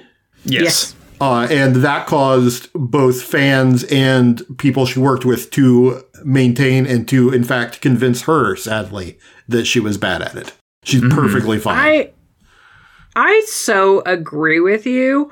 I think that the thing that draws attention to her as well is that Renee has a character. Like Renee isn't just, oh, I'm just doing commentary. Renee is like person who wants to see some shit go down a lot of the time. and like that definitely draw because I'm like, no, I don't like bullying. Renee, stop this. Stop aiding and abetting. But at the same time, I'm like, I really fucking appreciate that Renee is out here selling this from like a fan perspective as well. Like Renee wants this match. And Yeah. Renee is here for it. And that's such a cool thing because like not many people do that in commentary. Most people are like, oh, detached observer. To the extent that we've complained about her somewhat on the show, it was only during the weird period that we've gotten through when they were bringing her out only for the women's matches, Oh, and then Jesus. like, and then like making her have weird takes on what the women's locker room is like, and what are these two talking to each other? Are they gossiping about each other?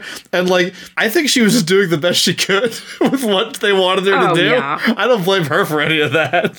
When she starts becoming a regular member of the announce team, she kills it. she is actually doing a thing. The Yeah. Others are are uh there. They're there. Although I appreciate Tom Phillips most of the time. He's unobtrusive, which I like in my- a play-by-play man. He's a Brad Maddox methadone for me. All right, Megan Bob, what did your human heart feel? the main event. What the fuck was that goddamn main event? That was amazing. I was like looking at the Bleacher Report write up, and they were talking about it as um like match of the year material. And I don't know if that came true or if that holds up now, but I was like, I fucking loved it, and I would rewatch it. So yeah, the I- pro- the problem is is that there's the next takeover happens in the same year still. So Oh, no. they can't. Okay. All nothing right. from this one can be match of the year, unfortunately. okay, fair enough. All right, Miles, what did your human heart feel? Adrian Neville's face when Hmm. he pulled the referee out of the ring. Goddamn. again, I talked about a little bit when we talked about Charlotte helping out Bayley, like the way these characters are allowed to just be characters who make choices and have to live with the consequences of those choices. Like he could not believe he had just done that. Adrian Neville's a babyface. Yeah. But when it came right down to it, it was that or lose the title. And he wanted the title more. and as soon as he had done it, his eyes were so wide and he had to like take a moment to process it. And then like Sami was looking at him and coming down to confront him, and you could just see Neville going like well, made my choice. Kick you in the face. Red arrow you. Keep my championship. God, it was such a fucking banger mo. I was like, I can't believe there's not more fanfic about this era. There's some, but I need more. it's just like like we said at the beginning i feel like the storytelling in the bayley charlotte match and the main event really anchor the entire show and nowhere is that more clear than in the finish of the main event. I love it so fucking much. I love and the storytelling going on.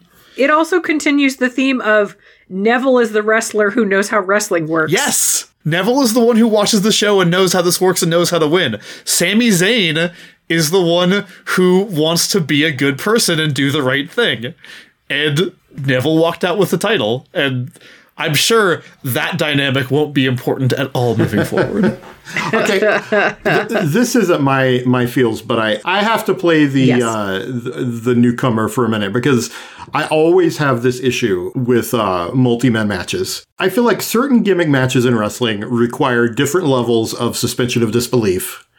We just have to accept, like, this is how it works. This is how the storytelling works. There's certain things that just aren't going to happen, even though it's what any normal person would do.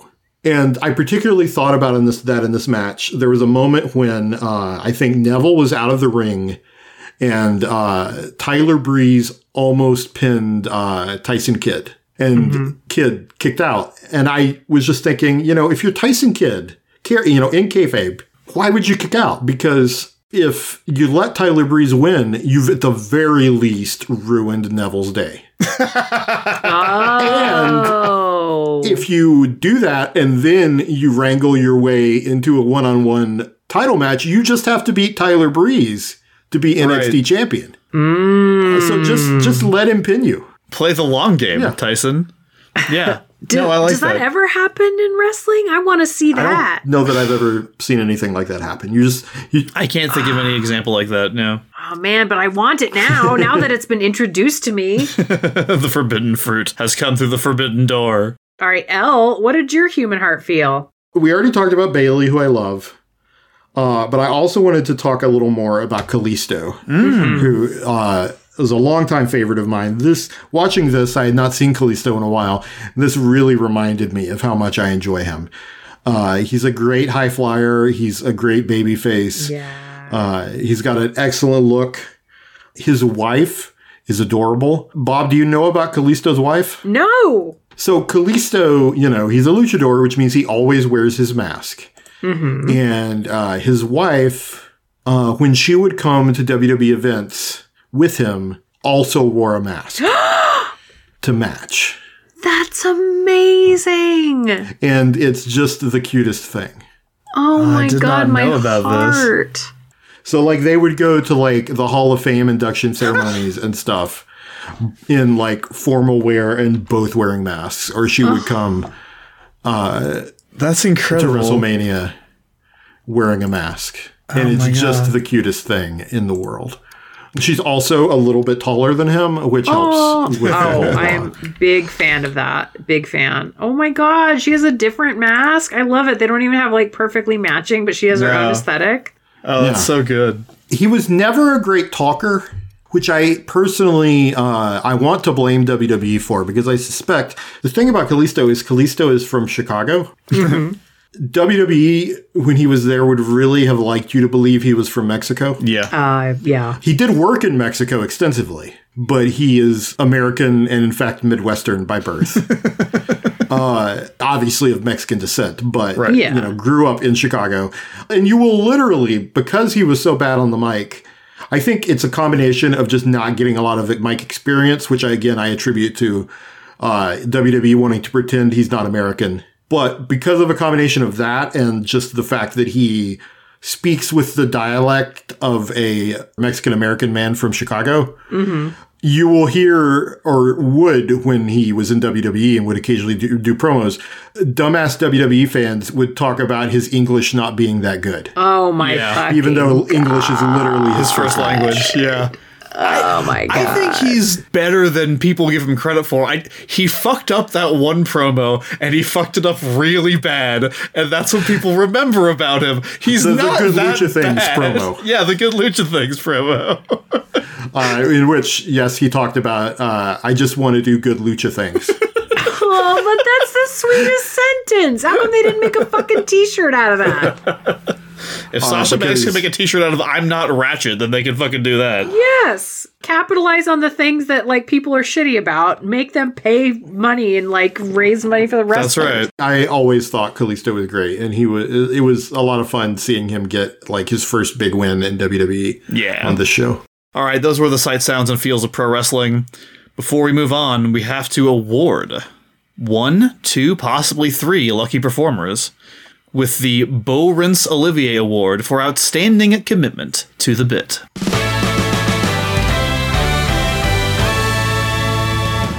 Megan Bob, who is getting your Lawrence Bolivier Award for this episode? Marcus motherfucking Louis. Had a feeling. He went full Grima Wormtongue. He sacrificed his fucking eyebrows for a goddamn visual gag. like he's not even making that much money off of this and he was like, "No, I'll you know what? I don't need my eyebrows.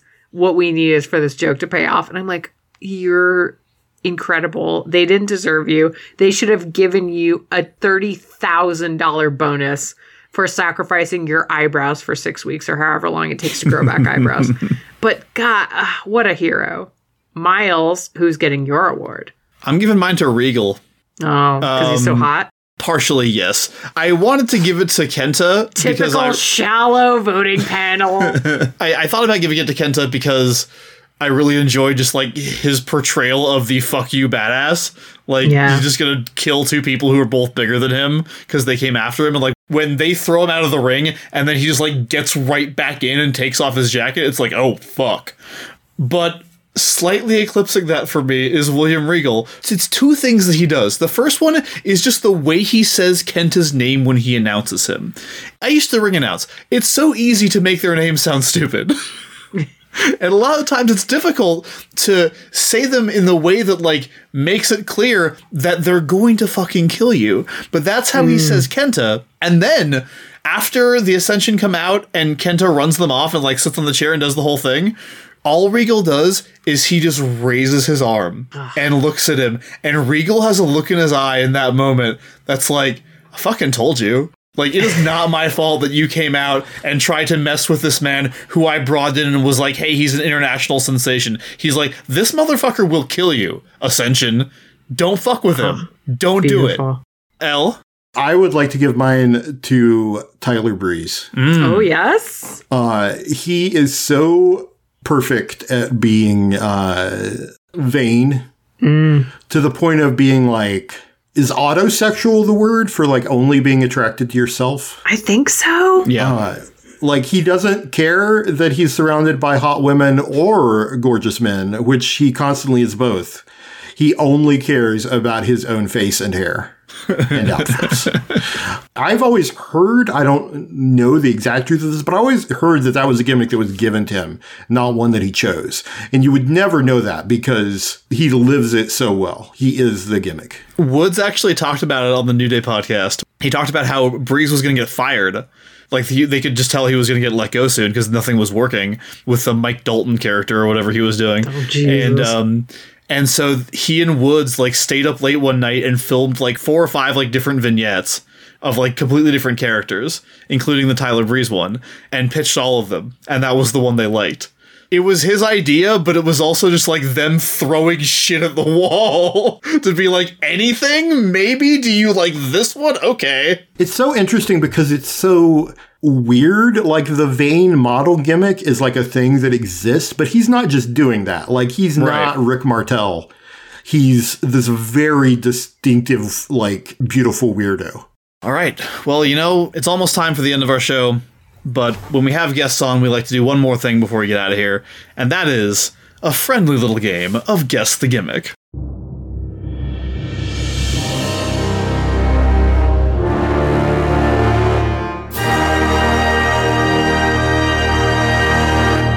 So this is the segment where Megan Bob takes uh, the name of a wrestler that they are given, puts that name into Google Images, and uh, tells us what they think that person's gimmick was, and then we tell them about the actual person. So in this case, L has provided a name for us. I asked them if they wanted to, if they had any ideas, and uh, they came up with the Boogie Woogie Man, Jimmy Valiant. So Bob, if you would please type that collection of words into Google Images.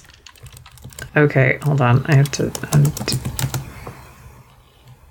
Mm, Okay. Oh. Oh my. um. So he's like a peepums, but like the er peepums. Like I don't. He's doing the like. I'm a buff guy, but also he's I don't know I don't know if he is super buff. Like he's not not buff, but like he's doing it like he has one of those like body guy bodies, but he's like he has like a normal strong guy body, but he's got the hugest beard and it's not like it's a full beard. It's a castaway beard is the beard this man has. and also on the Jimmy Valiant shoot interview, he has bronzing that looks like he has been cast away for a while and has been bronzed by the sun's harsh, unforgiving rays. And then he has long, kind of blonde, it's very Ric Flair hair. What the fuck? I'm going to scroll down. Okay, sometimes he's got a bandana. All right, that's cute. I like that. Um, oh, he has a lot of bandanas. Okay, sometimes he looks like the the guy who likes weed but is a country singer. He looks like the Oh, uh, darkest timelines Willie Willie Nelson. Yeah, he does look like the darkest timelines Willie Nelson. Okay. I think he is not your best friend's grandpa, but like one of your friend's grandpa that you have met a few times and does live in the house with this person. and no explanation is ever offered. Whenever you see this person, because he doesn't wear a shirt around, but the beard is always out in full, it just says weird, cryptic shit to you and then walks to the next room. And so you don't hang out with that friend as much, even though you like them, you don't hang out with them as much because you're like, I don't know what to do with this. And I feel like I can't ask. Like, clearly everybody's accepted that this is okay and normal. And so I'm not going to rock the boat with the fact that, like, there is essentially a man who's washed up on their shores, but is also their grandfather and also has a very specific tiny headband. Okay, well, I'm not going to come to dinner, but I, I still would like to be your partner on the school project. I mean, that's not incredibly wrong. he is kind of a weird grandpa. Okay. Uh, now he's he's someone who is around for a million years. My familiarity with Jimmy Valiant is from watching mid '80s uh, NWA. Yeah. Okay. It's particularly World Championship Wrestling, which has always been one of my favorite uh, old shows to put on on the network slash Peacock from like 1985 to 1987. And like Jimmy Valiant is well, he's the boogie woogie man, and he does dance. Oh, okay. But he's sort of like um he's like uh unauthorized Halloween store Dusty Rhodes. what? I can see that. Like he dances and he's like a white guy who kind of uses a little bit of like uh BVE inflection in his uh promos Okay. and just generally has this like I'm a cool guy kind of attitude. But he has this gigantic filthy looking beard. It looks very unwashed. Or like he put bronzer in it too. Maybe. Uh, I think it was my problematic former boss and editor at uh, Uproxx who once described him as uh, if Santa Claus did meth. Yeah. Oh, wow. Mm. Yeah, okay. But his gimmick is generally uh, dancing and seeming like a criminal. That's a fucking weird Venn diagram. Dancing and seeming like so. What McCavity? Like, well, I'm just trying. To what the fuck does this mean? You know, I would believe that he has broken every human law. Yeah. okay, But okay. he, Starcade 85, which is one of the best wrestling shows of all time. I recommend it if you're ever looking for Okay. something just fucking bananas to watch. okay. Uh, it has the uh, Dusty Rhodes versus Ric Flair match that Yeah. the Hard Times promo was building up to. That's the main event. But the weirdest fucking match, and this is a match where uh, where Abdullah the Butcher fights I forget his name, a Mexican cowboy. In a uh, sombrero on a pole match, in which being Abdullah the Butcher, he stabs him with a Uh, fork. But the weirdest fucking match on Starcade 85. Jimmy Valiant had a uh, valet at this time named Big Mama, okay. who, like, I don't want to shame this woman. I don't know who she was other than being Jimmy Valiant's uh, valet for time. But if you want to talk about somebody who has a very meth aesthetic, Oh, okay. All right. Big I can- Mama I- was like, she had that look about her. She was uh, an older woman and not well kept together. But then he found a new partner. I mean, the three of them still went around together. It's not like he left Big Mama for this new partner. And it was never really clear if he was romantic with his new partner or if she was just a wrestling partner. But his new partner was a woman who he called Miss Atlanta Lively, who Okay. was in fact a wrestler named Ron Garvin in drag. Yeah. What? At Starcade 85, Jimmy Valiant and Miss Atlanta Lively fought the Midnight Express, who were a top heel team managed by Jim Cornette. Jimmy Valiant gave multiple promos about how he was going to strip them naked in this match. What? That does kind of happen. I'm not naked, naked, but there is definitely underwear. I think we see Jim Cornette's uh, classic uh, heart print That's right. Boxer shorts. Boxers, yeah. But the amazing thing, and I was genuinely struck by how unlikely this was. Miss Atlanta Lively is never stripped and never like shamed for being a dude in drag. That never even comes up. Yeah. Fuck She's yeah. just treated like she's a big, strong, mannish woman the entire time. you know, every now and then the past does a solid, and you're like, Yeah. all right, I see you back then. All right. My favorite thing about Jimmy Valiant is that uh, frequently over the course of his career, for various reasons, he found himself banned from wrestling. Like he just like they wouldn't let him back in, and so he would put on like a black outfit with a black mask and call himself Charlie Brown from out of town. But like he still had the fucking beard. It was the thing that Bo Dallas did like years later. When Yeah, it he was that exact gimmick. yeah, it's like no. That's- why would you recognize me? That's fucking amazing. I appreciate that wrestling for all that it is like, no, no, verisimilitude. This needs to look like it's a real sport that people are actually fighting for reals. Is also like, but we're still going to do some fucking dumb shit though. Yeah. And I'm like, Come yeah. People don't do this shit in boxing. You can take the wrestling. You can take the wrestling out of the circus, but you will never, ever take the circus out of the wrestling. All right, y'all. All right. This is beautiful. Thank This has you. been a fantastic show. Thank you so much, Elle. We've taken a great deal of your time and really appreciate you coming My on. My voice is starting to give out a bit, as you can hear. yeah. oh, yeah. Sorry. Before it does, real quick, uh, where can people find you on the internet right now? What are your projects that you're doing these days? Um, you can find me on uh, Twitter, although I don't recommend being on Twitter, honestly. No, it's a terrible Uh, idea. But you can find me there at another L. I have a podcast that accidentally went on hiatus for a while, but it is uh, back now, or at least will be back by the time this episode comes out, and that is uh, Sword and Podcast. Yes. So you can find that wherever you listen to podcasts. It's about uh, sword and sorcery and uh, sword and sandal movies. Yeah. And uh, like I said, I'm not writing professionally about wrestling, although I'm up for that if anybody's hiring. um, but you can find me on the Bad website, Twitter, uh, live tweeting most AEW shows, or at least around liking uh, other people's tweets about AEW shows, depending on how verbal I'm feeling that night. And aiding and abetting my weird tweets about, like, no, I, they, no, OT3. They, if they're going to do this, they're going to have to fuck Bryan Danielson. It's the only ending I will accept. Well, that's about all we got for this episode of The Next Wrestling Fan. Bob, as always, thank you so much for joining me. And thank you so much to Elle Collins. Yes, thank you so much. I learned so much. I appreciate you giving us more perspective on Enzo and Renee and on everything and Kalisto, the underdog, all of it. It's been amazing. Thank you. Uh, we're not going to take a bunch of your time on this particular outro, y'all, uh, mainly because this episode is extremely long.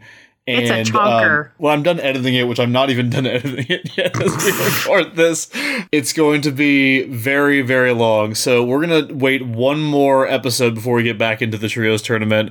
Uh, sorry about that, but just whet your appetites a little bit longer. That, of course, is the thing we do for patrons. If you are a patron and you go over to patreon.com slash NXT Wrestling Fan, we appreciate you so, so much. Yes, thank you so much. It means the world to us and it helps us make this show possible. So we value it a lot. And um, speaking of Patreon, if you want to go over to the Hard Choices Patreon, the Mummy episode is up there right now. That is early access for folks who are patrons. And then also, there's a new weird thing that I'm trying out that is exceptionally bizarre. So if you want to, I will not talk about it here because it's too weird. But yeah, lots of stuff happening over on the Hard Choices Patreon. So if you are interested in listening to Bob and myself and several other extremely fun people talk about fictional characters they would like to fuck, then that is the place to be. you make it sound so tawdry, Miles. It's far classier than that, I assure you. It, it is not classier than that. I, No, I hate to be the one who breaks it to you. Miles is a fool and cannot see what a classy establishment I'm running here. But anyway,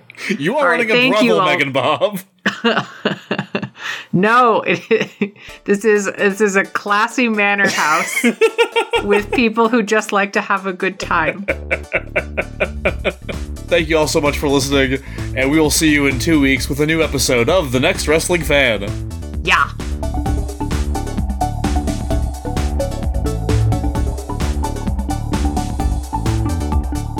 The Next Wrestling Fan is produced by Miles Schneiderman and Megan Bob, with logo design by Claire Mulcairn. Special thanks to Rafael Medina for our theme song, Learnbuckle. You can follow his creative work on Twitter at EarthMeauxFaux. Also, thanks to Kevin MacLeod for additional music and stingers, which are licensed under Creative Commons. Find his work at www.incompetech.com. We're on Twitter and Facebook as the NXT Wrestling Fan. Come talk to us. You can also follow Miles on Twitter at MJ Schneiderman and Megan Bob at Megan Bobness. The NXT Wrestling Fan is made possible thanks to our supporters on Patreon. If you'd like to help us out, go to patreon.com slash NXT Wrestling Fan and join our fantastic stable of contributors. They're the best. If you enjoy the show, please subscribe and review wherever you get your podcasts. And if you have any questions, comments, or suggestions, feel free to email us at nxtwrestlingfan at gmail.com. Thanks for listening, and we'll see you in two weeks.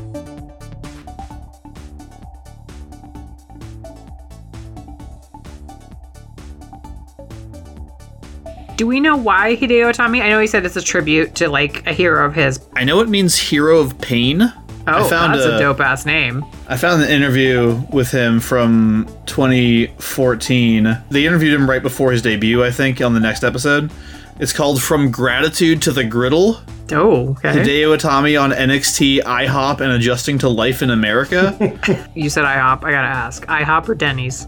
Waffle House. Oh, because you you got cool shit in the South.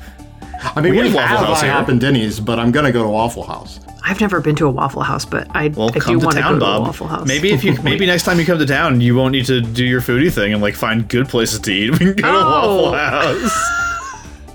Uh, you know, I uh, uh, maybe, maybe. How good slash bad are their breakfast sausages? Probably depends on the Waffle House, dude. Oh, really? Oh, damn! I don't, I don't like this random encounters table with these fucking sausages.